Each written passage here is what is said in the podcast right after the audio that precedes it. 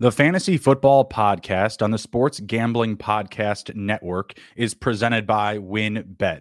Bet $100 at WynnBET and get a $100 free bet. Head over to sportsgamblingpodcast.com slash wynnbet.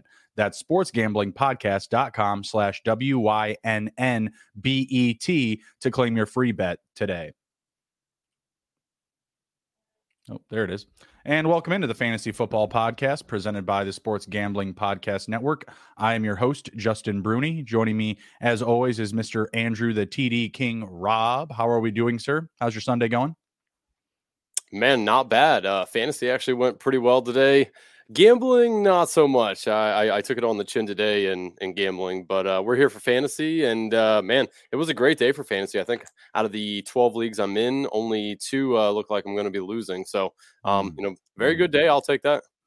I'm I'm looking at more of like a four eight split. Not a great week for me in fantasy. Also, really not a good week in general because the gambling was also pretty bad. Uh, the the Packers that was harsh. Oh, the Ravens also very harsh. I felt like. I mean, I know that there was, you know, especially on this network, there's some friendliness to the Giants, and there was a lot of positive things being said about a potential upset, but I was not on that side of the coin, uh, and felt really good about it, even going into like you know the final drive. The, all they had to do was just kind of milk it out, and of course Lamar turned it over. So yeah, mm-hmm. those two games killed a couple of big uh, cards of mine. Uh, I also had Devin Singletary over on the catches, but he didn't hit the over on the receiving yards. So just kind of eh, today's kind of feeling. Uh. Plus, you know, the viewers at home weren't aware, but you know, Andrew and I, we had a nice little side bet. Our teams were playing on Thursday night. Good golly, if you want to call it playing, uh, the Bears and the Commandos. Uh. Took it right down to the wire, and uh, Andrew and I put, uh, you know, a nice little bottle of alcohol on the line. So, you know, cheers to you, sir, uh, for the victory and the, you know, soon to come refreshments. What are what are we getting you? What, what's uh what's going to be on the menu? Oh, man, um, Don't you know, get something I, bad. I, say I, I, I like Jameson a whole lot and Maker's Mark, so I'm trying to decide okay. between the two. Um, I'll let you know. I, you know I mix a whole lot of stuff with Jameson. Uh, Maker's Mark's one of the drinks I like to drink straight. Um, I know right Maker's on. Mark has a couple of different uh, different variations of it, so I'll I'll let you know. But it's going to be one of those two for sure. And uh, I, I, also don't feel right good on, about right it on. because our you know our teams completely sucked. It was awful. They're bad. Um, they're, they're you know, pretty bad. I know I messaged you and said that they look like hot trash, and you uh, said something about uh, you know um, using the word hot was uh, was too good for for how we were actually yeah. playing. So yeah. yeah. it was bad. Like hot trash could actually keep you warm, you know, you were, like living on the streets. You know what I'm saying? Like hot trash, it's it's uh, it's not the worst thing to some people. What we were witnessing Thursday night, my God, my goodness, terrible. Yeah, that that was a rough watch, uh, especially for the Bears. Like they're just supposed to be good at running the ball. We get down inside the five, and I think like all the rushing attempts inside the five combined were negated to like minus five rushing yards or something like that, or minus three is it was absolutely ridiculous. So yeah, I felt like we more or less lost it than uh, than you guys wanted. But hey, you know, we, we you know we can we can go into that here in the actual preview itself. Uh, but first, before we jump into uh, the reviews of the games this week, we do have to touch on our um, sweepstakes winner. We gave away a free DeAndre Swift uh, jersey and $50 to the SGPN merch store. That is going to RD487 at fellas55 on Twitter. So if you are watching, you are the big winner of the YouTube contest. Congratulations. Nice. I will be sending you a DM on Twitter. So we'll get all the information that we need from you uh, to get you that free jersey, get it shipped out to you, and get you the credit to the SGPN merch store. And probably sometime early this next coming week we'll announce our next giveaway. Uh, it'll be very similar. All you'll have to do is you know comment on a video follow the channel and you'll be entered to win. Very simple. Won't cost you anything but just a few moments of your time. All right what's what's the uh the first game you want to get into here andrew? Oh man um you just want to start on thursday come work our way down? Yeah that's fine. Let's do that. All right cool what did you learn about the Commandos and the Bears? Yeah, sorry, I just want to pull it up here real quick. Um, so honestly, didn't didn't other than much, we both right? stink. Uh, yeah, I mean the you know um, Amazon Prime just is cursed right already. Just it, it's so funny they they're paying Al Michaels how much money to shit on Thursday night football. Um, it's it's one of the best things about Thursday night football. uh, so AJ Brown. Oh, yeah, nice. Oh, I'm I'm like one second behind. How how are you ahead of me now? Normally, I'm I do not know. I don't know. I don't know how that ever happened, but I just I just saw it. Damn, interesting. Good play too. Yeah, nice, awesome. Um, yeah. So I, I, you know, honestly, I didn't learn too much outside of they want to feature Brian Robinson. Second game back, 17 carries. Uh, you know, pretty inefficient, three and a half yards per carry. Not not great, but you know, uh, you know, this guy just came back from getting shot a month ago. So, right. You know, I, I do see that they want to use him a lot. Obviously, they faded Antonio Gibson a whole lot in the offense. Uh, though uh, Rivera did come out afterwards and say that they do believe they want to get Antonio Gibson more touches.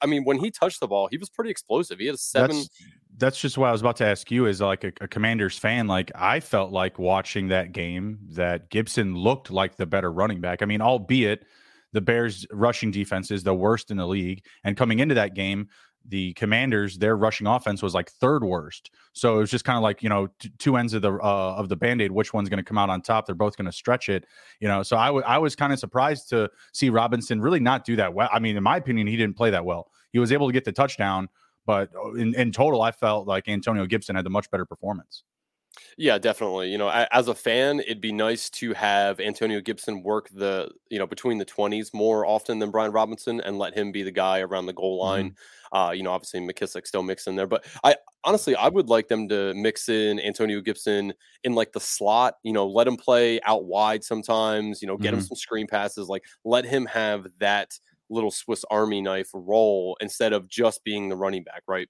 So I, I think uh, moving forward, we really need to watch. Next week's going to be pivotal too. Watching you know what they do with these running backs because obviously that's that's one of the bigger things for Washington is they want to run mm-hmm. the ball, they want to pound it. So if they're going to be somewhat good at it, we want to probably have one of these guys in our lineup. But which one is it going to be is is kind of the hard part right now. Obviously, it's uh, you know all signs point towards Brian Robinson, but we shall see. Uh, you know what they do with Gibson um, outside of that, you know, it, everyone else was, was pedestrian on Washington. Nobody stuck out in the receiving corps. Obviously, no Dotson, so that hurts.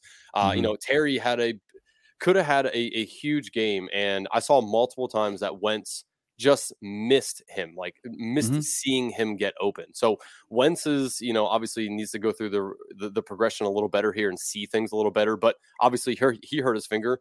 You know, we may see some Taylor Heinicke come in here maybe the rookie. How many times do we have to see that during the game, bro? I know, yeah, yeah. This thing where he's smacking yeah. his hands. I'm like, oh my. God. He's doing it like behind his back and shit. Like, like, bro, like, chill out. We get it. Like, it's cold. Like, it, it's really not even that cold. Like, I mean, come on. Mm, yeah. So, so we're gonna see what comes up here. I, will tell you what, though, if they start Heinicke, uh, I I think Terry's gonna have a big day. Uh, I every game that Taylor Heinicke has played for them, he was hyper focused on Terry mm-hmm. McLaurin. So, yep. Eh, if if Taylor Heinicke has to start next week, Terry McLaurin is probably going to be a, a, wide receiver two, uh, you know, a, with wide receiver one upside just because of how laser focused he gets on him. I think Curtis Samuel's stock way down if if Wentz isn't in there. So, eh, you know, we're going to see what what happens, but nothing else really from this game. It was nice to see Mooney finally have um, you know, some balls go his way. I think he could have had a much better game. Obviously, almost had the touchdown at the very right. end of the game, you know, just bobble it a little bit. So um, I, I, honestly, the, the thing that I wish the Bears uh, would do, just watching Justin Fields that entire game be able to run past defenders, is mm-hmm. why don't they act like he's Josh Allen and give him design more design runs? Like let him use his feet. You know, he's a very gifted runner. He was in college as well. I think that they really need to open that that playbook up for him a little bit and let him let him do that. Give him more play actions. Give him the option to to run. You know, uh, throw it downfield more. I mean, hell, the, the touchdown he did have, he bombed it downfield while getting hit for like it was like pinpoint, you know, perfect placement in the back of the end zone. So I don't right. know. I, I, I actually think Justin Fields played pretty decent, even though they they lost mm-hmm. the game and they only scored seven points. But I mean, with as much pressure as Washington was getting on him as well, he wasn't getting sacked and he was running the ball very well. So you know, it, it, was nice to at least see as somebody who has a bunch of Justin Fields in best ball and in in regular redraft leagues. Um, you know, it was encouraging to see that maybe he has a little bit of a spark. So we'll see. You know, moving forward, what happens. But I mean, as a Bears fan, how how do you feel? Justin Fields was progressing because you know Kramer always talks about how he's not a, a whiteboard guy, right? He doesn't learn on mm-hmm. the whiteboard. Like as a Bears fan, you watch him every week. Like, what do you what do you feel is his biggest next step to actually become fantasy relevant again? I mean, I feel like he is becoming more fantasy relevant the, with just the safe rushing floor now. Like we're seeing it become a more consistent thing. I think he's up to now four weeks in a row of at least 45 rushing yards. This last week he ran for 88. 88. So yeah. he's starting to, you know, really, you know, put together a well-rounded game that he at least he can offer for us in fantasy. You know, as far as like a single quarterback league, like you're not looking to start him anytime soon. That's that's for certain. There's going to be bounds of better options ahead of him.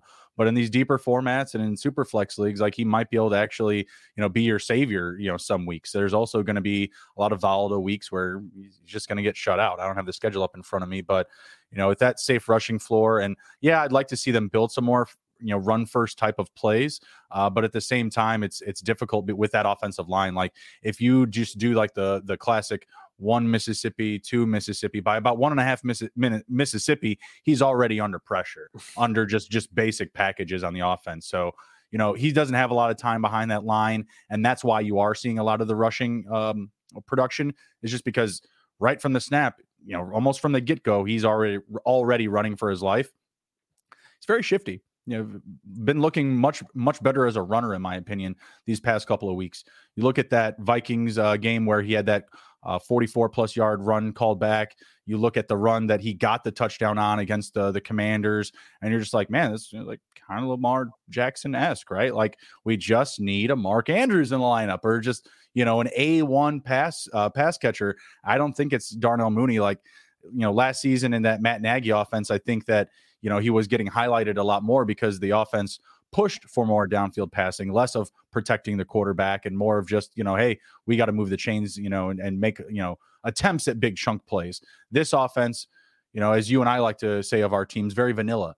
This mm-hmm. offense is very conservative. It's very about very much about running the ball, and that should protect Justin Fields. But more than likely, you're going to continue to see the one for one games, you know, and maybe in a bit better week he gets either two passing touchdowns or he gets the one and one plus the rushing touchdown. He's not a guy that you're going to trust to go out there and you know get you three plus you know total touchdowns, you know cl- pl- 300 plus total yards. You know I think he got close this week. Yeah, he had 190 passing and 88 uh, on the ground, so almost there to 300. But you know that's you know kind of like a higher threshold for him. It's not like a safe threshold. I would say like you know two to 225 passing and 40 to 70 you know rushing on the ground is going to be his ceiling plus the touchdowns.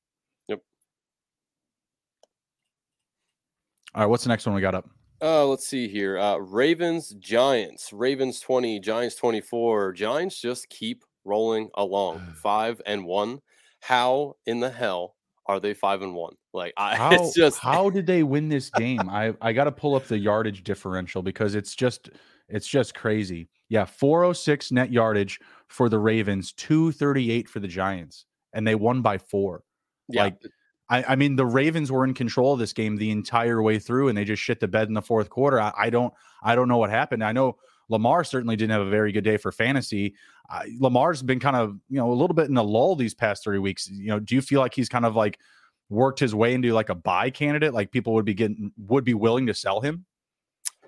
I think it really depends on the situation. You know, a prime example, I'm in a guillotine league and I drafted both Jalen Hurts and Lamar Jackson, hoping to be able to trade one of them. And I just I never got an offer that that I really wanted, you know, to to um to sell Jackson for. But it mm-hmm. over I mean, what it's been you said three weeks now of of sub what 18 points. I mean, it's he needs to he needs to do something about that. And I, I actually I think next week's a, a, good get right game for him against Cleveland. Um, I think that he can See, run the ball. I felt well like this that. week was a great get right game. It's still yeah. the Giants. Like they're like they're but, good. Like they're they're they're they've been very aggressive on defense, but the offense, you know, another very vanilla, very vanilla, uh, you know, squad logistically.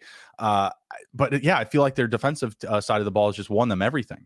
Yeah, no Bateman again, and um, you know Wink Martindale uh, revenge game. You know he obviously was on Baltimore. So I, I think mm-hmm. that really did affect Jackson, you know, is, is, that he already the, the guy defending him already knew pretty much how to defend him, right? He knew his weaknesses. Right. So, you know, I, I don't want to criticize him too much for this one because he kind of was going against a, a, a foe that that knows him pretty well. But you know, I do right. think next week he can he can break out again and have a very good week. So I think that th- this is probably one of the last chances you can get to get Lamar Jackson at a fair price instead of having mm-hmm. to pay, you know, a king's ransom to get him. So if anybody's looking to do that, I think this is probably your last chance to really do it before he has a you know another boom game. Um, but you know, again, I don't want to hold too much against him. You know, he's, he doesn't have Bateman in there. J.K. Dobbins looks like dog shit. Um, you know, they can't really rely on the run game. Hell, they had to bring in Kenyon Drake to have some some burst behind Lamar Jackson. Like it just it just doesn't make any sense what's going on with the Ravens right now. I'm not mm-hmm. sure what John Harbaugh is doing with play calling here. The some of the play calls are very that's, questionable. Very that's what I, right where I was going to next was because I felt like on a lot of these drives, they all you know fourth and four, fourth and six, even midfield. Like it's the Giants. Like I'm like I just don't want to like overreact to their offense. Like if I if I'm letting Dan Jones and and even Saquon at you know their own 46 or even at midfield, if I'm taking that extra chance, like I feel like it's it's, it's a lot safer than say when you're doing it up against the Bills or Kansas City, right? Like I feel like I don't know I that kicking the ball uh, today for the, for the Ravens always felt like a very sour taste in my mouth. It's just like really like you, you, like you, you have this really long drive and then we're either going to take three or we're going to punt and it's just like man just like a really sour taste in my mouth. Um and i mean i felt again like when i was watching the game i was betting on i was betting on the ravens. I felt like they they had it. I thought i, I thought it was going to be an easy win. I was counting my uh my chickens before they hatched with that one. Was not the case. And lamar i feel like we have to be just a little bit concerned about with you know the under pressure play. They had a chance to win the game had a chance. Yeah, he had, he had multiple chances to win this game. He threw an interception and he fumbled on on two possessions. Like, yep. what? That's that's that's a little bit concerning. I don't know if it's if like Bateman not being there is enough because Devin Duvernay has been very good these past couple of weeks. Not in the equation this week whatsoever. Was not a part of the game plan. I don't know if that was by design, if Martindale took him out of the you know out of the game plan, but whatever it was, like yeah, the defense stopped him, but like by how much? Like oh, we just got to hold them to under 450 all purpose yards as an offense. Like, you know, like we just said, like they out, out yarded them like what by 160, 145. Like mm-hmm. it's, it's, crazy. Yeah. It, I don't know. Uh, so I, you know, again, I, I think Jackson is going to be fine moving forward. He, it, this obviously is, is a bad law for him. Um, but right. I do think next week is a get right game for him against a division foe that he knows. Um, so yeah, so I, I you know, I, hats off to the Giants, right? Like they're, they're playing unbelievable with, you know the worst wide receiver corps in in the league. Um, you know, by far for me anyway. You know, oh, yeah. Saquon's just putting the team on his back. Dan Jones is out there slinging the ball around. Um, obviously, you know, fantasy purposes, nothing really to take away from the Giants outside of if you are in a league that tight end is premium, Daniel Bellinger or Daniel Bellinger. Uh, yeah obviously, you know, had had a pretty decent game for them as well. And you know, with nobody out there to catch the ball for the Giants outside of Saquon and and um, Slayton, you know, he's he's at least there. And obviously, tight end, you know, we all know is abysmal past the top three or four guys. So, um, you know, just, just someone to kind of look at um, on the waiver wire. You know, if you need some help there. Yeah, that's who I was going to ask you about. I feel like even in, really in any league, not even tight end uh, premium. I mean, is he an own option? He's got back to back weeks with touchdowns led the team today in receiving with five catches. I mean, obviously that's going to go vice versa. Like Darius Slayton led the team in catches last week, right? Like, mm-hmm. who knows who's going to step up? They have Wan'Dale Robinson back now; he's healthy. But would you be willing to put Bellinger in your lineup going forward? I actually had him uh, in a deeper league. I had him in my lineup to start the week, and then someone dropped Robert Tonyan, and I picked him up and dropped Bellinger and started Tonyan. Now that wound up working out. Obviously, Tonyan was very productive today, mm-hmm. but man, that could have got that could have gone worse because you know felt really weird about it. You know, was seeing Bellinger go off. I was like, damn, like, well, what was I going to do? Keep them both? You know what I mean? Like, yeah. I, I, think he's a go get candidate. I wouldn't necessarily play him right away next week unless you have to, you know, unless you're sure. really, really needy at, at, tight end. But I he's he's definitely somebody to stash on your bench for sure and see what happens moving forward because it's not like they're getting any better at wide receiver outside of, you know, Wan'Dale. I mean, I, I don't really see who's going to step up and and make any plays for them. So yeah, definitely a guy I would probably target if you want a tight end, but I, I don't think I'd stick him in my lineup right away next week. Right on, right on. Let's hit a quick word from the uh, WynnBET sponsor, and we'll be right back after this. Uh, thinking of joining WynnBET? Now is the perfect time for new customers who bet $100. They get a $100 free bet. Plus, the WynnBET Casino is always open 24 hours a day where you can get a 100% deposit bonus up to $1,000. And if you're looking to join the uh, WynnBET Biggest Winners Club, whoever hits the biggest parlay on WynnBET odds wise gets a $1,000 free bet. Last week, someone turned $6 into 4000 plus they got the $1,000 free bet. WynnBET is truly for DGens only. There's so much to choose from, and all you have to do is head over to sportsgamblingpodcast.com slash wynnbet so they know that we sent you. That's sportsgamblingpodcast.com slash W-Y-N-N-B-E-T to claim your free bet today. Offer subject to change terms and conditions at wynnbet.com. Must be 21 or older and present in the state where playthrough wynnbet is available. If you or someone you know has a gambling problem, please call 1 800 522 4700. All right, we're back. We're rolling. What game's up next? So uh, let's dive in here to the Colts and Jaguars. Colts 34, Jaguars 17. Uh, pretty close game all the way till I think 14 seconds left when uh, Alec Pierce had scored that touchdown. You know, it was actually a pretty interesting game. I was keeping close tabs on this one because I had a bet on it. So I was keeping close tabs Same. on it. And uh, yeah, it, it, was actually a pretty interesting game. Trevor Lawrence finally woke up. Um, and, you know, to use a quote from Baker, uh, looked like he. Uh, you know, woke up feeling a little dangerous today. He was he was making some plays with his feet he uh, looked like Not he happy. had pretty pretty good vision down the field. Um, you know, the, it, it, was actually the defense of the Jags that that really squandered everything away in in my eyes. Right. You know, I, I the Jags run defense has been pretty good, and obviously, you know, with uh, Jonathan Taylor being out, they had uh, Deon Jackson come in there and just rip him apart. Phillip Lindsay, yep. uh, you know, had a had an okay day. It wasn't it wasn't good by any means on the ground, but um, he was at least in there um, on, on, a lot of the downs. So I, I, did say Deon Jackson got hurt in the game. Um, I'm not sure what exactly happened. I, I, missed it, and then I just got alerted on my phone. I didn't really have any time to, to kind of look that up, but um, you know, everyone keep an eye on that because if he's now out, Phillip Lindsay's going to be the guy to back up. You know, Hines and Taylor when they come back. So this the the, the whole uh you know rushing corps of the Colts is kind of in flux right now, right? This so this is definitely uh, you know definitely something to to keep an eye on here. But hats Mostly off to dead. the hats off to the Colts, man. Like no Jonathan Taylor, and what did they do? They're just like, you know what, Matt Ryan, you have not been passing the ball very well. So we're going to let you pass it a shit ton today for whatever reason. Uh, Michael Pittman finally woke back up again, 13 for 134 and one. That was extremely encouraging to see as a guy who has Pittman sitting on his bench in a lot of leagues. It sucked that he was sitting on my bench today, but I just couldn't trust putting him in there yet. And uh, now moving forward, you know, actually, this is somebody I'm, I'm excited to either play and or trade. So I want to ask you, moving forward, play or trade Michael Pittman? I would trade him off of this performance to be perfectly honest. I just I don't trust the Colts. I don't trust Matt Ryan. We've seen the highs, we've already seen the lows. Like I believe this is it's either his second or his best week. It's his best like week had, for sure. Yeah. I thought there was a week where he had a touchdown with with similar type of numbers. He he wrong. did. I think this one was a little bit more fantasy points, but um yeah, okay. he had one at the beginning of the year that was very similar. So realistically, he's had like two really good weeks out of six so far. Like I, I feel like this is a, a, good sell moment, and especially because we don't really know where the state of their run game is going to go, which really sets up everything for them. Jackson, like he was someone that I had my eye on in the preseason.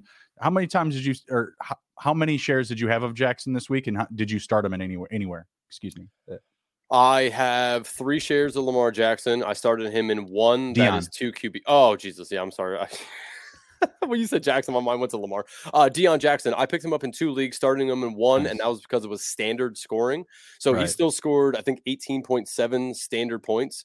Um, yeah, so, so I mean, you know, very good. Like Deon Jackson looked uh, explosive, looked like he was ready to take on contact. He actually reminded me a lot of Frank Gore back in his prime, and uh, it, it was it was awesome to watch. Like he looked better than Jonathan Taylor running the ball behind this offensive line, which was right. very odd because obviously Jonathan Taylor, you know, similar back of you know, d- d- you know, doesn't mind taking on contact, um, mm. you know, runs the ball very well. So it was encouraging to see Deon Jackson do what he did, and then of course he got hurt. So you know, all all good things come to an end pretty quickly.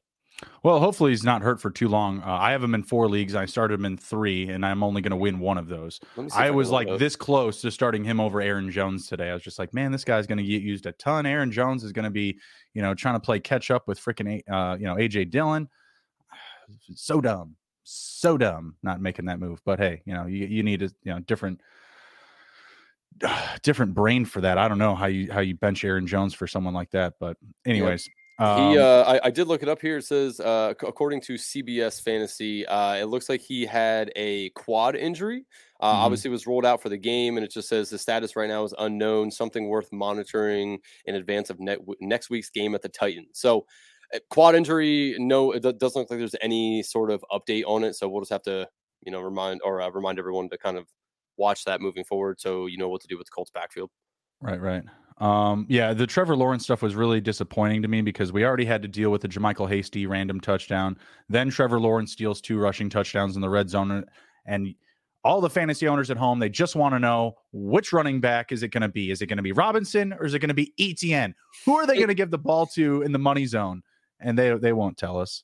They won't tell us. I thought both of those guys still looked good this week. ETN did look a little bit better, but at the same time, it's hard for me to like really, you know, read the tea leaves in this situation because you had those three random touchdowns on the ground you know, go to places that they typically won't. Like Lawrence isn't going to rush for a touchdown or two touchdowns every week, right? Like they're going to use ETN or Robinson. I still think that Robinson is a nice buy low candidate because he's still going to have that usage. He still led the team in carries. Obviously, ETN's going to have the passing down upside, but even in previous weeks, we've seen that narrative not play out correctly. So I think honestly, at this point, I'm good to buy either one because it, if one of those guys were to get hurt, it's going to be a great situation for for the guy that's left standing for sure. Yep. Um, is, is Lawrence in your eyes still a matchup dependent kind of guy, or did he squeak his way back into the top, you know, 15, 12 no. quarterbacks for you? No, he didn't do anything last week up against Houston. Like if he had, you know, showed up last week like he should have and then put up this same performance, I'd probably, you know, agree with that. But no, I mean, he's just inconsistent. Like l- last week's matchup was way better than this, and he performed, you know, better in this situation. You know, uh, were they? Yeah, they were on the road. Yeah. Mm-hmm. Um, the, the, last thing, real quick, is and any concern with Christian Kirk moving forward, target wise and and yardage wise. I mean, I know he got a touchdown today, but his yardage wasn't good again. You know, second or third week in a row. So any any issues there moving forward? No, Colts secondary is awesome. Um, I don't believe that Stephon Gilmore's hurt. They got Kenny Moore. I, you know, it's kind of like an is what it is type of situation from this week's perspective. Still found pay dirt, but you know the corners did what they were supposed to do. They they got the job done. So for the most part. Okay. Moving forward here, uh, next game up Patriots and Browns. Patriots 38, Ugh. Browns 15. Ugly, ugly, ugly game for the Browns, and actually very encouraging game by the Patriots. Uh, Patriots controlled the game on the ground, you know, behind Rhamondre Stevenson, 19 mm-hmm. for 76 and two. Uh, I believe he also worked himself. Yeah, he worked uh, in the pass game as well, four for 15. So, yeah. you know, obviously pretty good day for Mondre Stevenson. You know, filling in for Harris as the lead guy, I, I really think that they just need to stick with Rhamondre and work in Harris moving forward instead of mm-hmm. vice versa. You know, um, Rhamondre Stevenson just he, he's he's powerful. He looks like he has pretty good vision behind the line, and he's doing everything Belichick is asking him to do. Right? Like I I feel like he has really worked his, himself into the lead back role, even when Harris move, you know comes back. Um, outside of that, man, it was just a bunch of guys that had either 60, 61, or 64 yards on the Patriots. You know, Parker, Hunter, Jonnu Smith, and Jakobi Meyers all had between 60 and 64 yards, all between two and four catches. Um, if you had to pick one of those guys moving forward to be most fantasy relevant, who would it be? Uh, it got to be Jakobi Meyers. You know, I, I like what Bailey Zappe's doing here. You you had said behind the production of uh, Rhamondre Stevenson. This was behind the production of Young Bailey, Young Bailey Zappe. 24 for 34, 309 passing, two Zappe passing over touchdowns. Zappe over Jones moving forward? I I mean, I gotta think so. I mean, does he not fit the eye test? Does he not pass for you? He he does. That that's the weird thing, you know. And yeah. uh, PSA to everybody who owns any sort of you know Mac Jones memorabilia, you might as well go ahead and sell that now before you lose all your value because Bailey Zappe might be it. It's uh yeah. it's it's kind of cool to see because I love his last name Zappe, such a cool last name. Um, yeah, and, and and the guy. I mean, you're right. Like he did exactly what he needed to do to win this game. Looked mm-hmm. comfortable in the pocket as well. Um, I watched this game pretty closely as well because I have a lot of Rhamondre Stevenson in fantasy. So Same. watched that Zappe a lot, and man, he just he looked comfortable back there. He didn't look rattled. He wasn't stirred. Uh, he just he, it looked like Bill Belichick just like is in his brain, telling him mm-hmm. this is what you need to do. Execute it. He's doing it. Move on to the next play. It's just, it's it's crazy. Um, what I was impressed with him in the preseason. We talked about him, you know, during mm-hmm. the Mac Jones injury, and we were just like, "Who's this guy?" I was like, "Well, it's Bailey. You know, not not that bad. You know, pretty decent." yeah, he, he seemed to be he seemed to be fine. So it is going to be funny moving forward. You know, when Mac Jones eventually does come back, you know, what are they going to do? Are they gonna, are they going to sit, sit, Jones or put him back in there? And so I'm I'm very interested right. to see that. Um, one thing I had mentioned here on, on the Brown side, uh, I, I, don't know if it was last week or two weeks ago, I had mentioned that I was listening to a podcast and they talked about the downfall of Nick Chubb moving mm-hmm. forward, mm-hmm. and um, again, 12 for 56, no touchdowns. Um, did he do anything? Yeah, he had one catch for 14 yards as well. Not a good day for Nick Chubb. Obviously, I'm not going to. We can't bury Nick Chubb by any means. He's I don't think there's really anything to overreact to there. If anything, no, no, it no. makes him more viable. I would, I would assume. Uh, yes, I just, uh, you know, I, I just wanted to put that out there that you know I did make that comment, and I, I think, I think that there is a legitimate thing there with Nick Chubb about you know potentially not doing what he just did, you know, the previous 5 mm games, right? Like I think it's going to be a little bit uh, more mediocre moving forward. And mediocre of Nick Chubb's term is still very good running back. So I, I do agree with you. I think he's a good buy candidate, but you know, buyers beware that it some people just don't believe that Nick Chubb moving forward is going to be as electric or uh, you know have as many fantasy points on a weekly basis moving forward. So you know do with that what you want. But anybody on the Browns other than Nick Chubb that you uh, want to highlight here?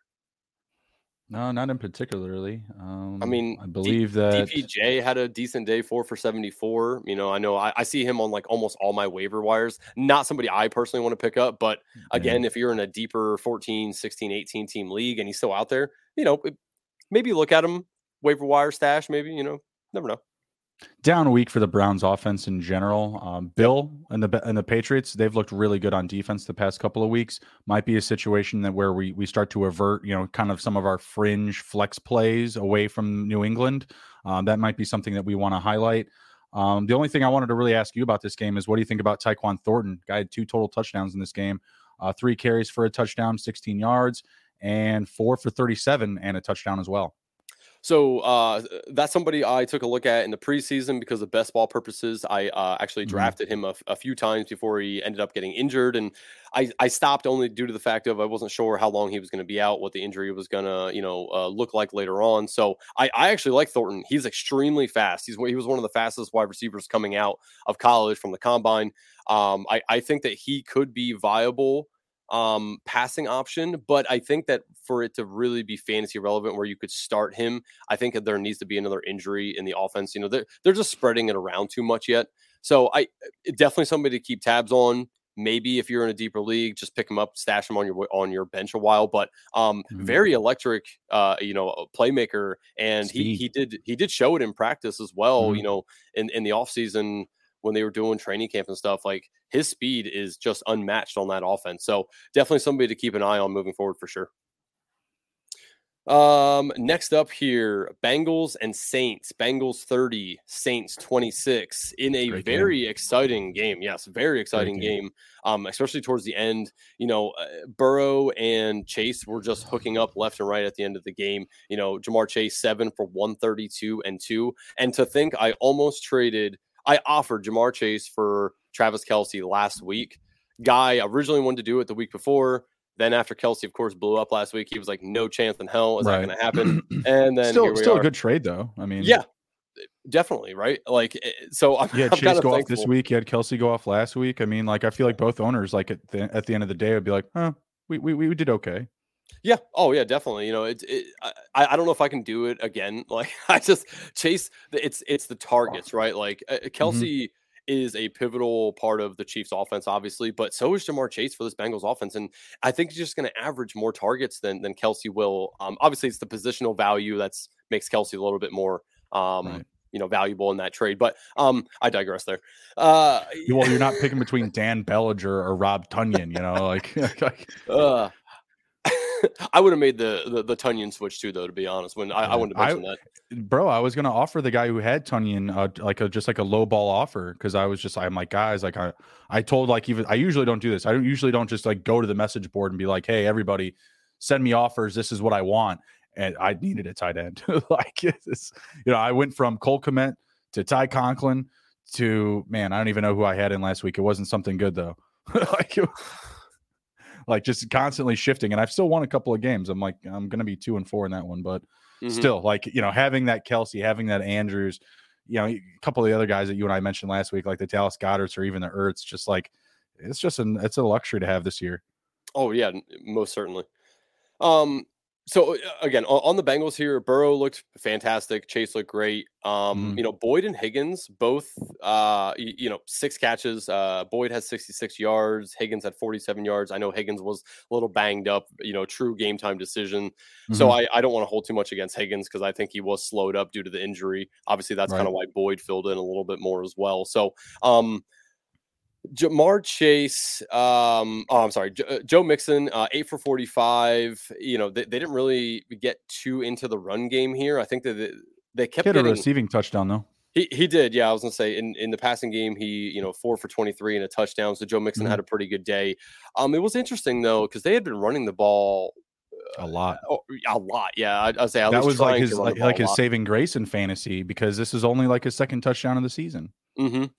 Yeah, so it was just it it was a little odd to me that they didn't want to run the ball because the game was pretty close throughout the whole game. So it's not like they were getting right. blown out by any means and just felt like they couldn't run the ball. So well, I also I wasn't uh, Marshon Lattimore out of this game. He was, yes. Yeah, I feel like that just lends a you know a favorable hand to the passing game. Like Ja'Marr Chase wouldn't have been able to do the same things that he did, seven for one thirty two with Marshon Lattimore in the lineup. I can't believe that would be the case. Mm-hmm. So, um, you know, it, on the Saint side of this, um, Alvin Kamara had a pretty nice day, 19 for 99. Um, right. You know, n- no touchdown, unfortunately. Uh, Taysom Hill came back down to earth, you know, five for 39 rushing. Uh, did he do anything? I yeah, feel like it's it's not even like a coming down to earth thing. Like this is just what you're going to get out of Taysom Hill is you're going to have the high highs and you're going to have the low lows because there are some teams that are going to be able to combat his skill set and just others are just going to be you know staring at each other saying what position is he playing? Yeah I, I just saw you know of course, you know, the Twitter people come out of the woodworks and they're like, man, Taysom Hill, mm-hmm. you know, we're always going to get, we're, we're going to get a touchdown every week with this production. Like, it's just, it, it's not going to happen, right? Like, I, I, saw a ton of people start Taysom Hill at tight end this week who had Kyle Pitts that, that didn't play last week, who had right. Irv Smith, you know, chose to play Taysom Hill over Irv Smith. Just, just different, different decisions I saw that all were Taysom Hill, you know, filling in for whatever tight mm-hmm. end they originally had, had drafted or, or picked. So definitely interesting moving forward. It, if, if Taysom Hill goes out next week and has two touchdowns, right? Is is right. he then a sell candidate for you, or are you just going to already be a sell and... candidate? He was a sell candidate after last week. Uh, no, just, definitely. Like, I'm I'm not in the school of thought that what he's doing, you know, especially in the high weeks, is you know sustainable season long. It's just not. Like there's going to be some weeks where you're either plugging him in based off of your roster. You're just like you know, like dude, there's some leagues this week where I had nobody. There's no one on my bench. They're either hurt or they're on bye, right? And in those type of weeks, in those type of situations, yeah, why wouldn't I throw Taysom Hill out there? What's the worst that can happen? There's no one on the waiver wire that's going to, you know, have an opportunity to even get those types of touches. It's just the matter of the fact that some weeks he's going to make you eat crow. That's just that's just what it is. You know, you have to pick your spots. Uh, I was talking to somebody about this from a DFS perspective the other night, and they said, well, when you look at him as a, as a cost st- standpoint, he costs just as much as like the guys like you know Mo Alie-Cox or you know like the low end tight ends, right? Like he doesn't really cost that much. So why wouldn't you expose yourself to a little bit of that risk? Because if you're playing the tight end game and you're constantly picking guys up off the waiver wire, one week where you need someone to boom, yeah, he, that's a good play. But he is not by any means offer a safe floor week to week to week where you can say, oh yeah, this is my tight end. Like I, you know, he's a viable option pending the matchup. No, it's really more of like, you know, grabbing your magic eight ball and, you know, hoping for the best. it really is. I mean, like, it, there might be some defenses that, you know, you see him going up against, like, oh, they're playing the Titans this week. No, Jameis Winston, Andy Dalton starting. That sounds like a Taysom Hill type of game. You know what I mean? Like, just like a dreadful opponent you know, I don't know. Andy Dalton honestly didn't look that bad either. I felt like he looked better this week than he did last week, which may have also been an indication of why Taysom Hill was used less or not as much or whatever. You know, didn't score four billion touchdowns. Yep, no, I agree. Um, anything else before we uh, move forward in the next game? Do you think Alvin Kamara is a buy candidate? Yes, yes, I do. I would. Um, yeah, I um, would try to target him myself.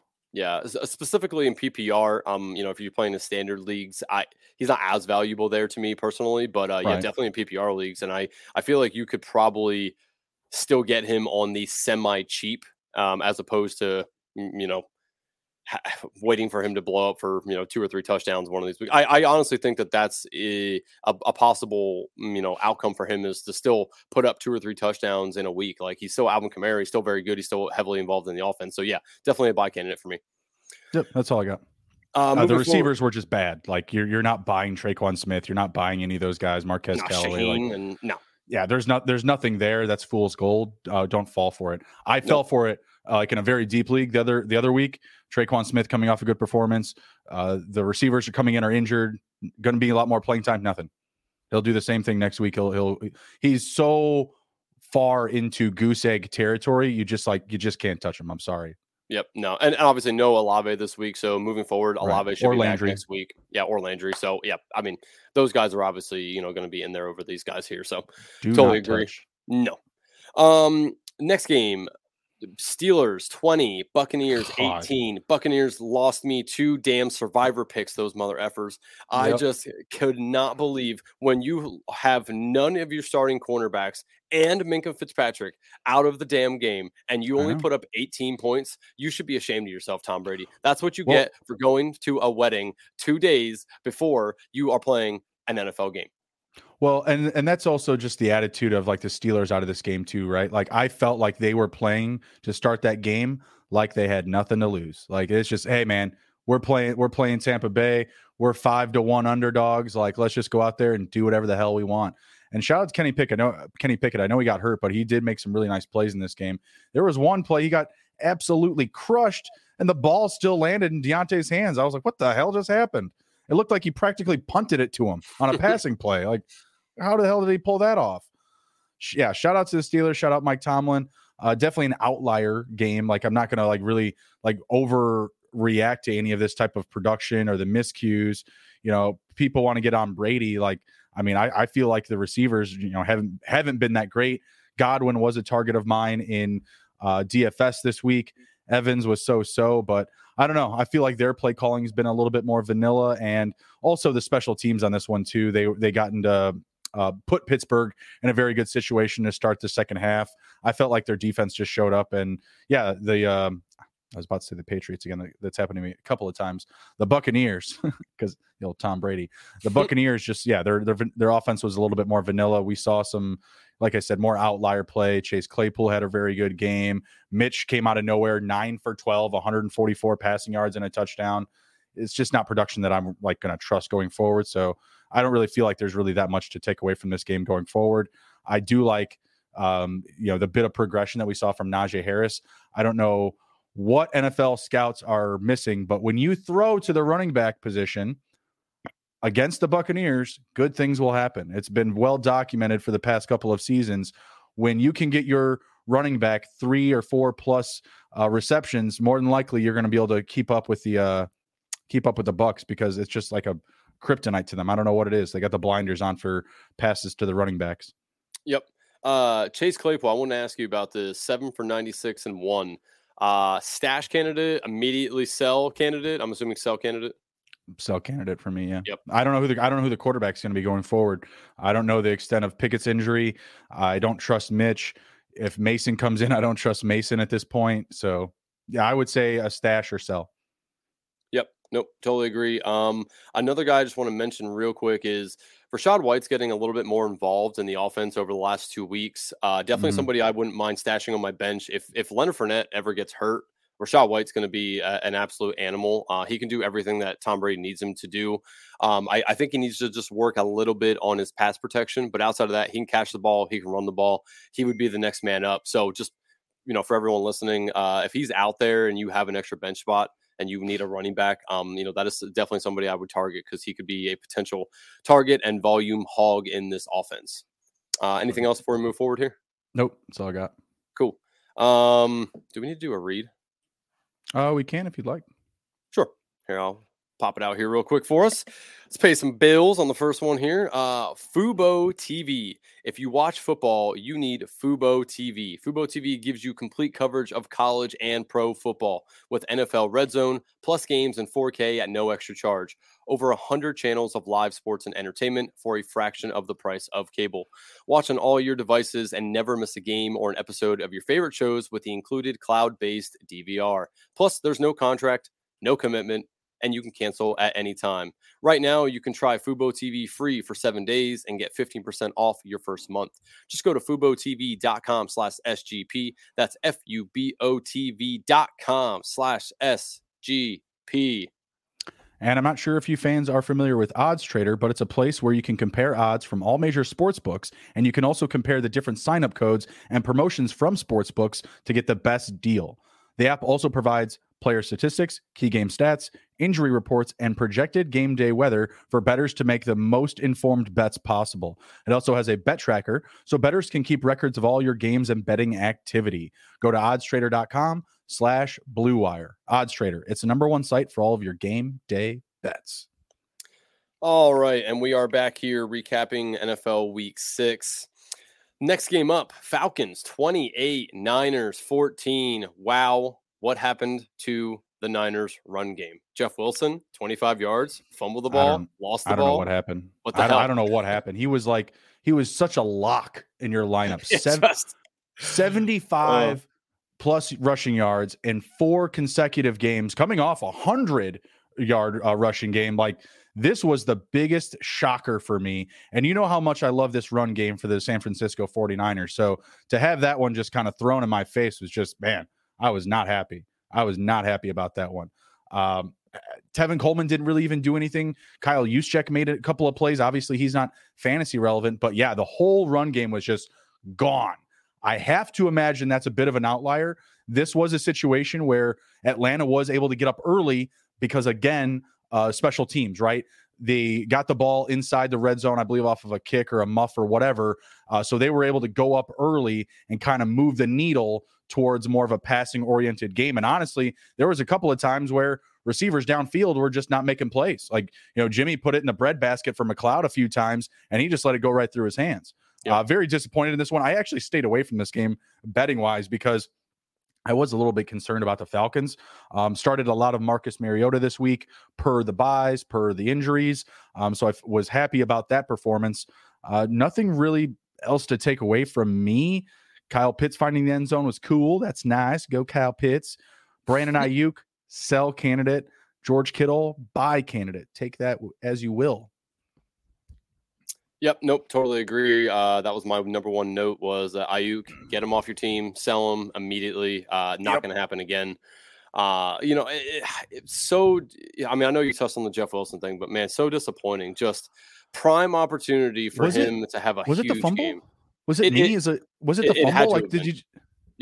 I, I But think then they was the gave him touches later on. Like that's the that's the thing is just like I would love to know the equivalency of the doghouse itself. Like once you're in there, like is there a window? Is there a feeling like we're gonna get out? Is it lock and key type of situation? Is it a trap room? Like how do we get back onto the field? You know, because I felt like it was so early in the game. Like this guy's done so much for you the past month with Elijah Mitchell gone. Like it just didn't make sense to me. Yep. Yeah, no, I I'm not 100 percent sure, but it did seem like once he fumbled it, um, you know, he was in the doghouse a little bit. Obviously, they were behind, and then they just Yeah. started to throw the shit out of the ball, which obviously is not Jimmy Garoppolo's game. Uh, that is not what they want him to be doing. It, it- I, I did feel like it was a little early for them to give up on the run game, but I'm not Kyle Shanahan, so God knows what he was thinking. But I mean, Right. they only had what here 12, 16 rush attempts. Like for a Kyle Shanahan led offense, it should have been closer to 30, and and it's at 16. It's just I it I didn't make sense. agree. I, I I felt like this was still a mis- mismatch for the Falcons here, but they're playing at home, and I feel like you know the coast to coast stuff. You know, there's something there with that. You know, whether it's just the preparation, maybe you know the Atlanta strip clubs. You know, Jimmy don't mess around. He's still that dog, um, and he's got really no loyalty to the 49ers, so I wouldn't be surprised. Uh, I posted this thing on uh, who, who is it? Devin Asiasi. I'm like friends with his dad on Facebook randomly, and he posted a selfie of him and Hunter Renfrow quoting Hunter Renfrow saying that Jimmy's got the clap and fuck the the Golden State Warriors. uh, uh, I was like, that is very random, Mister Asiasi. oh my god! Yeah, so so random. Oh, yeah, yeah. Journeyman tight end's dad taking selfies with Jesus. third and Renfrow. I mean, the, the, the, quote was obviously what made it special, but oh my god, interesting. Yeah, that, that, made me laugh so hard. But uh, yeah, I don't I don't know what it was. If it was, it was uh, you know the breakfast at the hotel or just uh, the lack of uh, preparation you know, Jimmy 29 for 41, the two interceptions, you know, pretty kind of, I feel like kind of normal for that volume. Mm-hmm. Uh, you'd like to see him be a little bit safer with the ball, but hey, he turned the ball over twice. He didn't get sit down. There's no doghouse for him. Yeah. Um, Boo. Yeah, I, am not going to hold the run game against them too much. You know, again, they, they, they were down in the game. I understand that they had to pass it. I think that they gave up too early on it, but nonetheless, I think moving forward, obviously, you know, Niners always have a good rush offense. So I'm not going to hold right. that. Um, I do want to see them include TDP at some point. Um, I do believe that they liked him in the preseason a lot. And, uh, you know, again, I know he was a, I'm not sure, was he healthy scratch or he just didn't get any plays today? I know he's healthy now.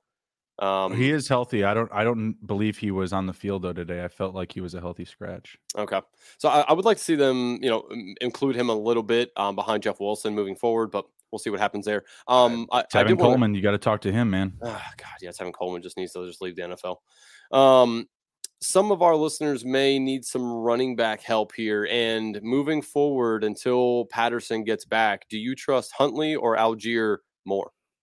Neither. I would. I mean, stay away. I mean, I guess if you're like in desperate, if you're in desperate dyers, I go for the one that's the cheapest. Like, don't spend anything on either of them. Get the mm-hmm. guy that's free.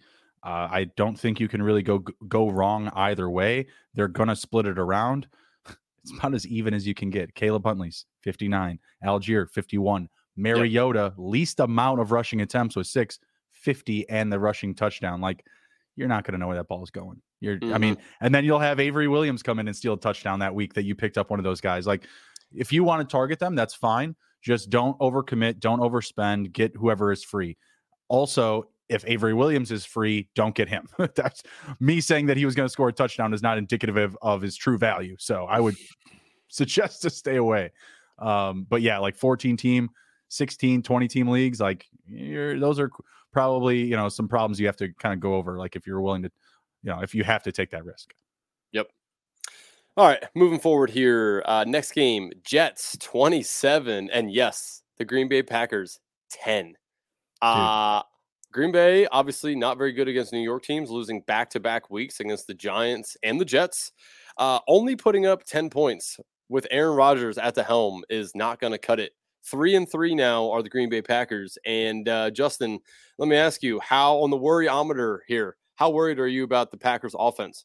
I'm very worried about Aaron Jones, man. Like it's very, very discouraging watching him play. Or not even watching him play, just watching who gets the touches and this again, this is another game where I'm sitting there going, why doesn't Aaron Jones have like double digit catches? Like, why is it Rob Tonyan? Like, I get it. Tonyan's getting open. Good for him. Like, it's working. Him and Rodgers have a connection. Okay, someone's got to do it, right? But why isn't Aaron Jones just being used as a receiver? Why is he not getting that CMC, that Alvin Kamara type, Saquon Barkley type of touches? Like, why are they not building that for him? I, I no, he's not. He can't be the highest paid player. He's got to be the highest paid position player outside of Rodgers, though. Probably, yeah. I would yeah, imagine so. All the receivers, running backs, and tight ends, mm-hmm. probably just as much as one of those linemen as well. I, uh, I I just don't understand the investment. It's almost like they wanted to sign him so that someone else couldn't have him.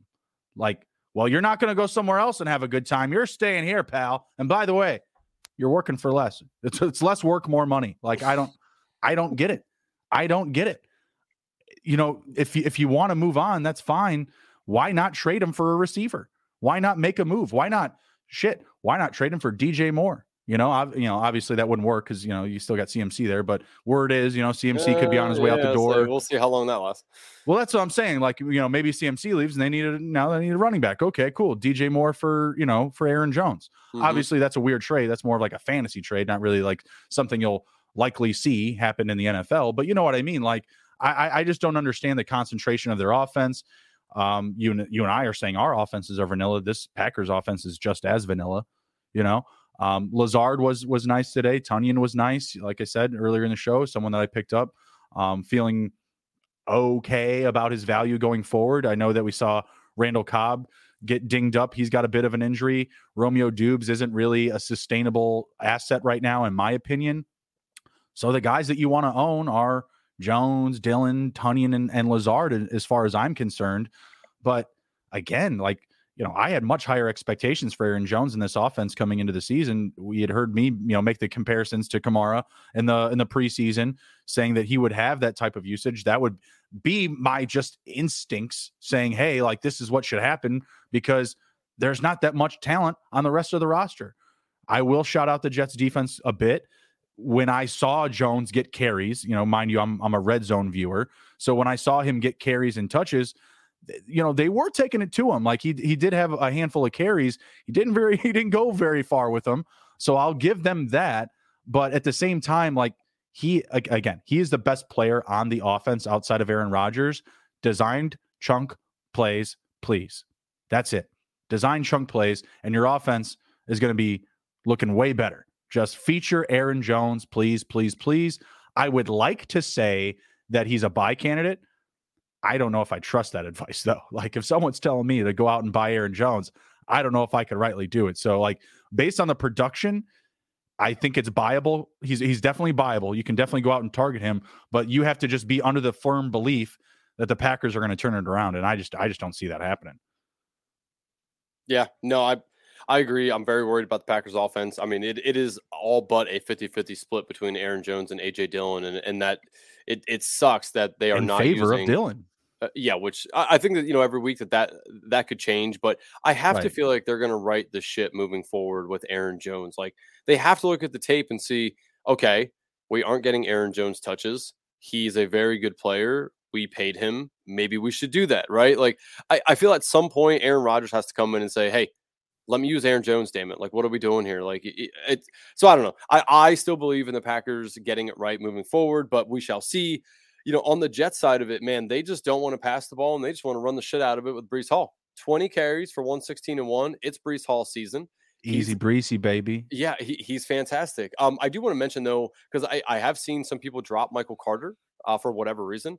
I do not do that. And if you see somebody No. drop him, pick him up, put him on your Yep. bench because if Breece Yep. Hall ever gets hurt, Michael Carter, what you see Breece Hall doing is going to do because Michael Carter also a great running back. So Exactly. just keep that in mind if you see that on the waiver wire. I was dumbfounded when I saw that on the waiver wire. Um, receiving want nothing to do with really any of the Jets wide receivers. I had high hopes for Garrett Wilson, and I still do moving forward. But You're telling me you don't want Braxton break the Uh, bank Berrios? What did. I tell you it would happen?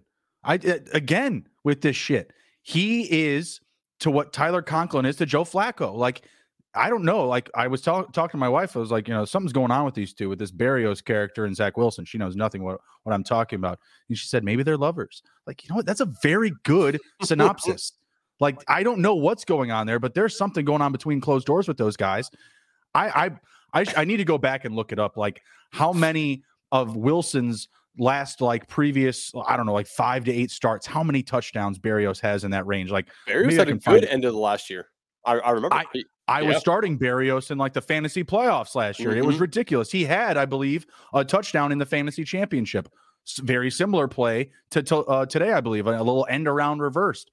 It's, it's, Yeah. it's garbage. It's what it is. It's It- garbage. yeah, it's just hard to trust any of them. So I, I don't want to deal with the headache personally, really, with any of them. Um, and man, just what a letdown for Elijah Moore, man. Like be, before the season, I had such high hopes for him, and just hasn't done it at all this year so far. So how the mighty have fallen. Um, anything else you want to touch on before we move on here? Uh, yeah, in return leagues, uh, where you get return yards, go pick up Berrios. I guarantee you, you run the numbers on return on return yardage plus his just like basic ass production. It's worth it. I guarantee it.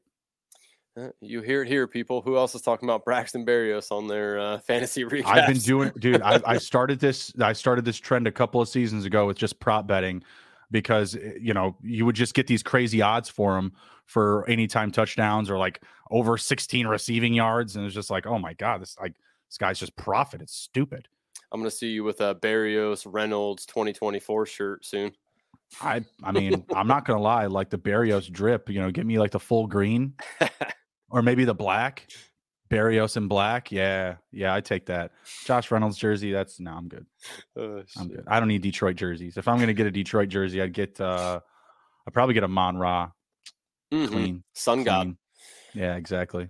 Uh, moving forward here, Minnesota Vikings 24, Miami Dolphins 16. Um, actually an interesting game. I know it was kind of lower in scoring, but the game was very mm-hmm. interesting. Um, obviously the Dolphins wide receivers balled out once again. Um, you know, they they did this what a week two or three where they both just went off and uh, happened again. You know, this I think that we're going to get that right. Uh, Tyreek Hill, 12 receptions for 177 and nothing. Jaylen Waddle, six for 129 and nothing. Um, fumble, fumble as well for Waddle. Oh my God, yeah, yeah. Towards the end of the game, what a what a heartbreaker. That was know, a, that, that was, was a bad play on that was all on him. Yeah, hundred percent. He went over and I saw him slam uh, his helmet about as hard as I've ever seen anyone slam it on the bench, and you know for good reason, right? As like he, he kind of yeah, yeah he, he kind of pissed the game away. You know that yeah, it sucks did. for him, like because he had a good game going and you know, the fumble the ball away and kind of lose the game. It it does suck, but you know, it is what it is. But for fantasy purposes, both of them fantastic. Uh, Mike Gesicki, you know, random two touchdown game from Mike Gesicki. Uh, what say you with Mike Gesicki moving forward? Uh, a buy candidate at all, or still just so, just let it out so. there? I I I could be wrong, but wasn't Durham Smythe out snapping him for most of these games? Uh, I'm not I, close I, to either situation. I sold off of my only Gesicki share in the offseason. Yeah, I do, I do believe so. Uh, up until this game, I believe he was out snapping him. Um, yeah. Obviously, this game was a little different, but so, on, I'm just looking at the snap, the snap counts. Uh, I was trying to find it here. Um, yeah, obviously, you know it just very weird to see him get two touchdowns, and they were both, I believe, late in the game. Um, so I nothing to overreact to there. Definitely it's, don't go. It's going to be difficult because we don't know what's going on with Tua. Like they said that he was he cleared protocol, concussion protocol. So did Teddy. Obviously, Teddy played, um, but he, they they held him inactive. So my thought is is that he could be back next week, but I still feel like each one of these guys, even even Thompson, they're one they're one hit away. Like they can't protect these quarterbacks. I don't I don't trust any of the situation, anyone in this situation. Shout out to Tyreek Hill, man. I'm feeling really dumb for trading him now. The dude's just safe with these bad quarterbacks. I did not expect that. That's for certain. That that was much more of a surprise. But you know, it's very difficult when you again, you and I talked about this several weeks ago, probably closer to the beginning of the season.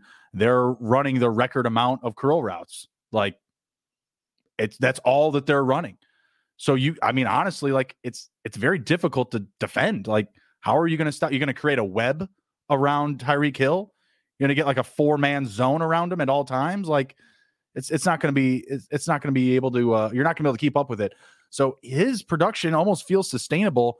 I just don't trust the quarterback situation there whatsoever. I still want off all my Dolphins. I, I still want to get them off my teams. Yep. Um, say I, I, did want to mention uh, Chase or uh, Chase Edmonds, definitely a drop candidate. You can drop him. Um, you know, Mostert has taken over that role. wasn't very good mm-hmm. today, Mostert. Um, but the last two weeks he has been. So I, I would definitely hold on to Mostert, but um, Chase Edmonds is a drop candidate for me. Um, Vikings, you know, Dalvin Cook was very pedestrian up until about the fourth quarter of this game. Then he broke one for the touchdown. That was 50 something right. yards. He had 70 He was doing absolutely nothing, by the way. You you yep. put it very kindly. Like he was doing absolutely like what, seven for 18? Yeah. He, he had 70 i think it was 72% of his yards came on the on that touchdown run the 56 yarder so it was mercy, mercy. yeah yeah, Dalvin Cook uh, saved his day with that long run there. Uh, Justin Jefferson, though, another great day. Uh, Adam Thielen just continues to hang around with the touchdown. You know, I, I, again, I'm not an Adam Thielen guy. If I was an owner of him, I would sell him on this production if you can. That's just me. I don't like Adam Thielen. He's on the wrong side of 30. I've listed it before. I just, yeah. I just don't like Thielen. Uh, my preview show yesterday, me and my guest, we both had it as the Adam Thielen Irv Smith day. Sure as shit they both found the end zone. So we're, mm-hmm. we're feeling pretty good about that. And I felt like it was just just the matchup. Like I felt like early on in that game there would be that focus on JJ. You would still see a good focus on Tyreek Hill. Tyreek Hill's touchdowns I feel like are going to be very difficult. Like I feel like I would actually almost take Tyreek Hill to rush for more touchdowns the rest of the season than to receive because I feel like that's going to be the most likely way for them to really like get him in there with you know the most efficient way anyways like i, I don't know about any of these guys th- thread the needle in the red zone Um, anything else on on this game here that you want to talk about? Kirk Cousins had an you know okay day. He I, yeah. I think he's smelling himself now. Now that he wears all that jewelry, but uh, you know. I guess it just looks uh, like was, such a dad, by the way. But yeah. it looks like fake jewelry, and like he's just rocking like for a Halloween costume. It's it's hilarious to see. Um, moderate game from him. There's nothing really to overreact or react from, no. from Cousins. He's going to stay in that you know quarterback like nine to twelve range pretty much every week. Yep. It's gonna be. Yep. It's kind of hard for him to go uh, above that unless they've got like a really good matchup. Right. Um. Let's uh. Let's answer the question here. I can't. Is, is it Vision or Vision? One of the two. It doesn't uh, matter, but we can read the question.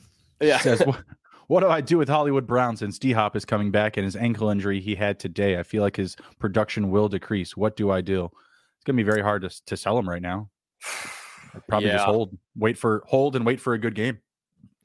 Yeah, if he gets good news on the ankle and it's not really a concern moving forward, I'd probably sell him with D Hop coming back. But sure. if his ankle injury is going to keep him out, it's going to be hard to sell him. You're probably not going to want to sell him for what people would offer him for. So, completely agree with you. Hold him until another good game and then sell. Yep. All right. Moving forward here, uh, next game Rams 24, Panthers 10. Not Doo-doo. a very good game to watch. Uh, Matt Stafford looked like dog shit until uh, the third quarter. Then he kind of woke up a little bit. You know, I, I don't know, man. I, I don't really know what to say about this because the Cam Akers thing came out on Friday that he had personal issues going on and wasn't going to play. So enter mm-hmm. Darrell Henderson into the lineup. Darrell Henderson, 12 for 43 and one. Good day for you know him with the touchdown. Without the touchdown would have been terrible. So I I can't advise people to start Darrell Henderson, but you kind of have to by default because there's again there's uh, a couple running backs on teams that, that you aren't going to want to start, you know, i.e. Mm-hmm. Falcons. So yep. Darrell Henderson might just be in your lineup per default, right? Cooper Kupp, fantastic day. Allen Robinson finally saw the end zone with the touchdown as well. I would sell Allen Robinson if you can, personally. Yep. Agreed. Um, you know, and Matthew Stafford again, like somebody you just can't trust. And uh, you know, Kramer and Sean talk about all the time, right on on the regular sports gambling podcast show. Every week, you can bet on Matt Stafford to throw an interception, and it hits. Mm-hmm. I think this week is still it was like like minus one twenty for the odds. Like it's just crazy that this man throws an Not interception yeah. every single game. Just in, insane. Uh, Panthers put Christian McCaffrey on display today, giving him the ball. Um, you know, he had 20 total touches, had um, you know, let's see here, 13 for 69 and no touchdown on the ground, seven for 89 and no touchdown through the air. I do really think that he is going to be traded. Um, who do you think gets oh. traded first, McCaffrey or DJ Moore? Can they both go to the Cowboys? oh, please. No, no, no, no, no. No, no. No. Absolutely not. They're not going anywhere near the Cowboys. Uh, best if Dude, you that would be that would be great. You just get you get Zeke in that trade, and then Zeke can just go to die in Carolina. Just just no. I I, I just can't have that. Just can't have it. Uh, I I'll, tell you what. I, I thought about ain't it. going anywhere this year. Calm down. No, I, I just don't want to see the Cowboys do anything. Like it, it, it'll it'll feel good for me just to watch the Cowboys be bad. You know, I, I love. I'm a I'm a Bears fan. If if Aaron Jones wants to go out and have a four touchdown day, like I don't care.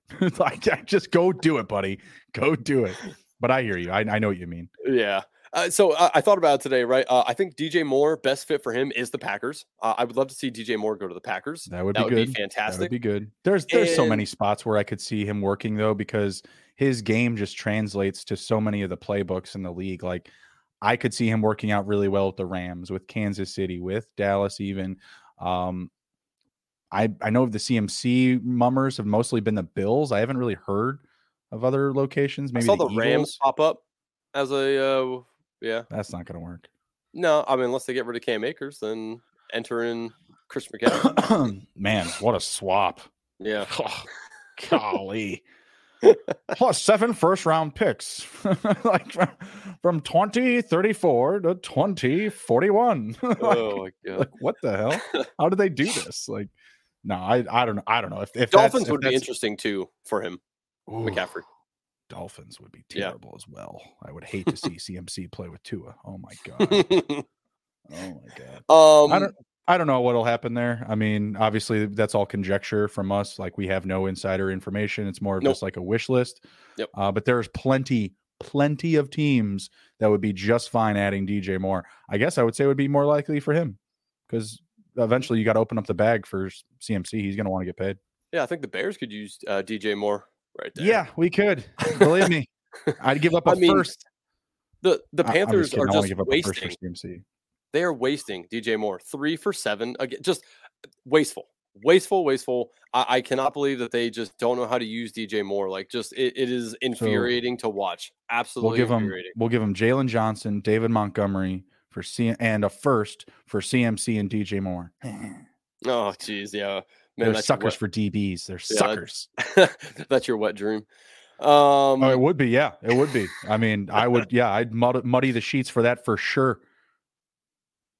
Yep. Um, outside of that, the only other thing I wanted to mention real quick is Higbee had a down day. I'm not going to overreact to that. He's been extremely involved, uh, so don't overreact to him only having one for seven. I still feel fine with Higbee moving forward. I didn't even know he had the catch. I thought he finished with a goose egg. no, he had he had one for seven. He's just very very bad day. They they barely targeted him uh, him as well, and you know I, I don't see that being the trend moving forward. He's been very involved in this offense, so just just mm-hmm. a down day for Higbee here.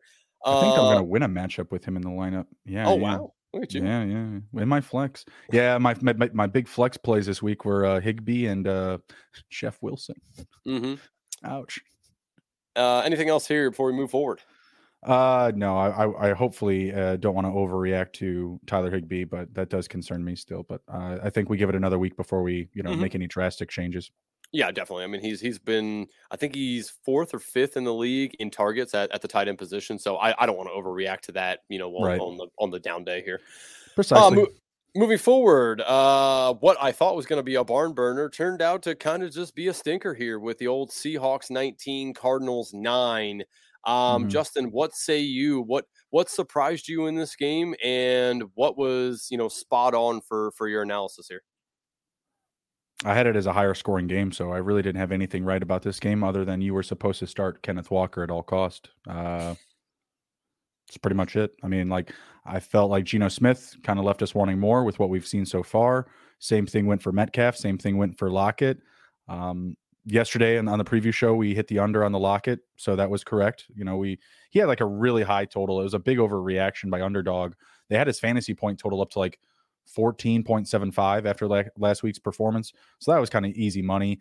Um, just a disappointing game. I mean, when and kind of like you know, you know, to that same breath, like you know, Benjamin, we expected more, right? Like 15 for 37, not ideal when you probably broke the bank uh, in consideration to your FAAB uh, budget, right? So mostly just a disappointing game. Uh, I'm I feel like I'm ready to sell Kyler Murray. I just don't know if I want to wait until D Hop comes back and he blows up and get some more value, or when that happens, will that trap me to keep him? You know, like I feel like I should get rid of him before that before that happens because if something good happens, I'm just going to wind up keeping him. And honestly, the only place where I even own Kyler Murray is in dynasty formats. And what I've seen from his close to last season and the start to this year, totally unimpressed. Yep. No, I agree. I was going to actually mention that to you that if, if you keep him and he has a good game, it's going to trap you into keeping him for sure. Like you're exactly. like, how am I supposed to give this up now? You know, it's uh, so I agree with you. Um, and even in you know in redraft, I would potentially try to package Kyler Murray for a different quarterback and and something else. You know, he mm-hmm. he had a he had a good game. I mean, two 222 yards passing, no touchdowns, which is obviously you know just, just terrible. Obviously, well, one interception, but on the ground, 10 for 100. You know, averaging 10 yards per carry. Like it's a pretty good day for him. Um, really the guy I want to highlight that just every week is very consistent is Zach Ertz. You know, that's a guy mm-hmm. that you can start week in and week out. Seven for 70 this week. He's leading all tight ends in red zone targets. Uh, he's uh, in the top, I believe, six or seven in the entire NFL in red zone targets um, at any position. So he's a very involved, and I think that that's going to stay that way even with D Hop coming back. Uh, obviously, you know, we need to wait and see what happens with Marquise Brown. Uh, Rondale mm-hmm. Moore, six for 49. I, I don't know if I want to trust him moving forward, especially with D Hop, um, you know, coming back. So I, I, he's more of just a stash candidate for me. Eno sure. Benjamin, just you know, l- like you said, man, everybody was on Eno Benjamin, and I was, I was, I told people to spend the twenty percent on him. Yeah, just I, I could not believe that he mustered up 37 yards on 15 carries. It's just terrible, terrible day. Obviously, he is not threatening James Conner for the lead role by any means doing this. So. Mm I yeah, I mean, if James Conner's out again next week, we'll see what to do with Eno here, but it's kind of hard to sit him because again, there's running backs out there that you don't want to start, and you might need to do that. So, um, anything on the Seahawks here outside of Kenneth Walker? Um, the only thing I saw was Noah Fant had six for 45. Uh, you know, desperation tight end play for you, maybe moving forward. Maybe don't really want to trust it, but at least somebody to watch for on the waiver wire here. Um, everybody else, though, dog shit this week. Terrible. You're not going to know which guy, uh, which one of those guys to start. Yeah, big, big, big Will Dissly, man. Uh, one for twelve today, but he seems to be the favorite target um, at mm-hmm. the tight end position. You know, every other week. So, right. yeah, I, I, I, agree. Just Noah Fant, you know, Noah Fant is a good tight end. Like in in Denver last year, he had great games. Like he should yep. easily be better than Will Dissly. I think it's going to take some time to get Fant accustomed to what Seahawks want to do. Obviously, year one for him there, but moving forward, definitely keep an eye on him because if, if this becomes a trend, you know, if next week he does around the same thing, I, I would mm-hmm. definitely say that he would be a pickup candidate for me at that point. Um, but outside of that, anything else for you in this game before we get to our final game of the week? Nope. Cool. Let's get into it. Uh, the game that was supposed to be the barn burner game that uh, was still exciting, very thrilling to watch, but didn't put up as many points as I thought it would. It is the Buffalo Bills 24, Kansas City Chiefs 20. Justin, what say you about this game? I mean, I enjoyed it. I, I bet the under, so it was one of the things I got right this week. So that was nice. Um, you know, it's it's not ideal when both teams, you know, and their offenses start off with a turnover once they get to the red zone. Obviously, that put a kind of a you know a halt on the on the progress or flow of the game, right? I felt like it created more time for both sides to kind of feel each other out, and that ultimately kind of like led to the demise of the Chiefs because I felt like they kind of got a little bit too comfortable, a little bit too vanilla in a game where we kind of thought this was going to be you know a shootout, right? Um, I just you know I bet technically the Chiefs. I liked Mahomes whenever I can get him as an underdog. It's very hard for me to stay away. Plus, he was at home. Uh, I felt like this game could have gone either way. I don't think that we really learned too much about either uh, side's fantasy assets. I don't think that you're fading anybody other than maybe Clyde Edwards Helaire. But if you've been watching this show and you've been listening to me for any period of time, you'll know that I have never been an advocator or supporter of Clyde Edwards Helaire this was kind of the the cliff that we were waiting, you know, to approach.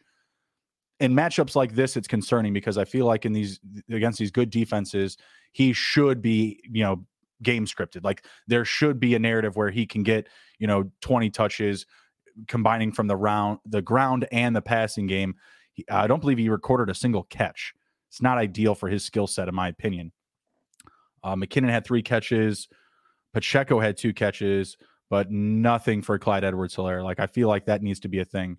Um, Devin Singletary was someone that I was high on coming into this game for DFS purposes, but I do feel a little bit better about him, you know, going forward. I think he should be kind of a, a buy low candidate. Stayed out of the end zone this week, so that should help you um, when trying to buy him, when trying to get him onto your roster. Uh, he would be someone that I'd be looking to target. Dawson Knox in some very like lower leagues, like 10 team leagues. He might be available on waivers. Uh, had a nice play to win the game uh, for the Bills. Uh, could be a nice piece to stretch out to the rest of the season if he was somehow dropped. Uh, so he would be someone that I'd be interested in as well. Um, Juju had a nice game, best game of the season. Sell candidate. What do you think? Man, I was going to ask you that exact same question. Um, I so obviously we listen to other podcasts, right? You know, we listen to other uh, uh, analysts, and mm-hmm. about 90% of them say to hold on to Juju. I tend to agree with that. But again, I'm one of those people that I will listen to any trade offers. And mm-hmm. if I feel I can go, would you rather have Michael Pittman moving forward or Juju? Michael Pittman. Yeah. With is, is it just because of the target share? Obviously, the offense is much worse. Yeah, absolutely. I mean, I, I mean, if I'm going to deal with the highs and lows, I want the guy that has a much you know higher volume or share of his offense, like you had said, right? Like Kelce is that guy for the Chiefs. This will not be a consistent thing, in my opinion, for uh, Juju going forward. I mean, good spot, but we've seen some really low weeks from him, and we've also just seen secondaries be able to take the the deep ball away from Mahomes, mm-hmm. um, and that's not necessarily indicative of their record. They've still been able to win games while these teams have been more aggressive on defense. But at the same time, you know, MVS, Juju, their value, you know, it, it's being, you know, halt, halted a bit. Uh, MVS today, he had his first touchdown and he got called back on a penalty.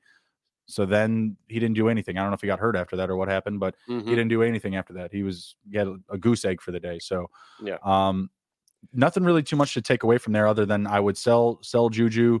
Kelce's value is still very you know much what it is. Eight for 108, solid game. You'd like to see the touchdown, but uh, it was it was a game where we were expecting points and we got defense. Mm-hmm. Yeah, very uh very odd that we did not see a barn burner here. Um so so let me ask you one more time here because I, I, I believe that a lot of people probably have Juju and just aren't, aren't going to know what the hell to do with him, right? Because we haven't been starting him, or I mean, you started off the season starting him, then you probably mm-hmm. sat him, and now he's probably sitting on your bench. He's sitting on my bench in a couple leagues, and right. he just goes out and does this. Would you do trade Juju for Gabe Davis? Yeah, hands yeah. down, I would take Gabe Davis. Yeah. Okay. Gabe Davis touchdown percentage is going to be way higher the aDOT, i don't know that i don't know it off top of my head i just know it has to be higher so yeah i mean gabe davis in a much better situation and again i don't know the comparisons on the passing volume but i feel like they're going to be very similar if not more in favor of the bills yeah no i i, I agree i just you know i like to try to gauge somebody else's mind as to what's up with Juju right, because, right. like, you know, is Kansas City just going to continue outside of Travis Kelce? Sling it around to everybody else for a couple targets each game. Like it's it, no nobody's gonna get hyper focused on like Juju Until or they trade for DJ Moore. I guess I don't know. Jesus, man. I mean, that, if you think about that though, like they could trade Juju for DJ if they wanted to. Yeah, you think they would Juju's on a one year contract? Juju? Yeah.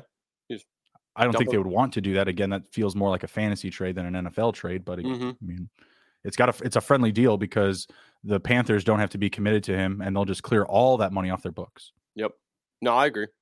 Um, I'm trying to. Think. I don't think there's too much else. Uh, MVS should have had. He had zero for zero. He should have had a touchdown. It got called back on a holding call. Yeah. Um. So MVS should have had a touchdown as well. But yeah, is is what it is. Um.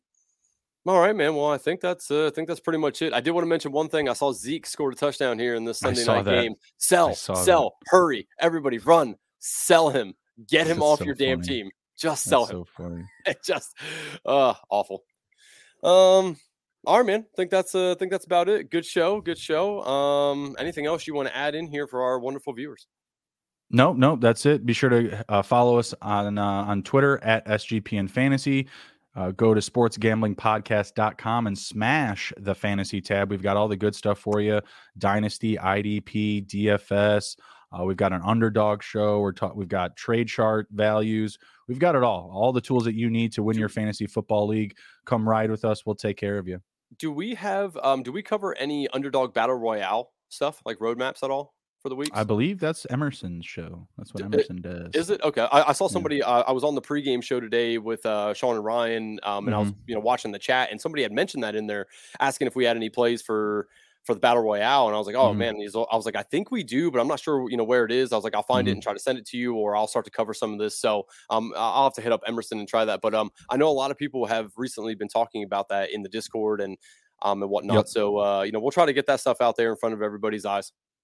Yeah absolutely absolutely. Uh take care be well be good. If you can't be good be good at it. We'll see you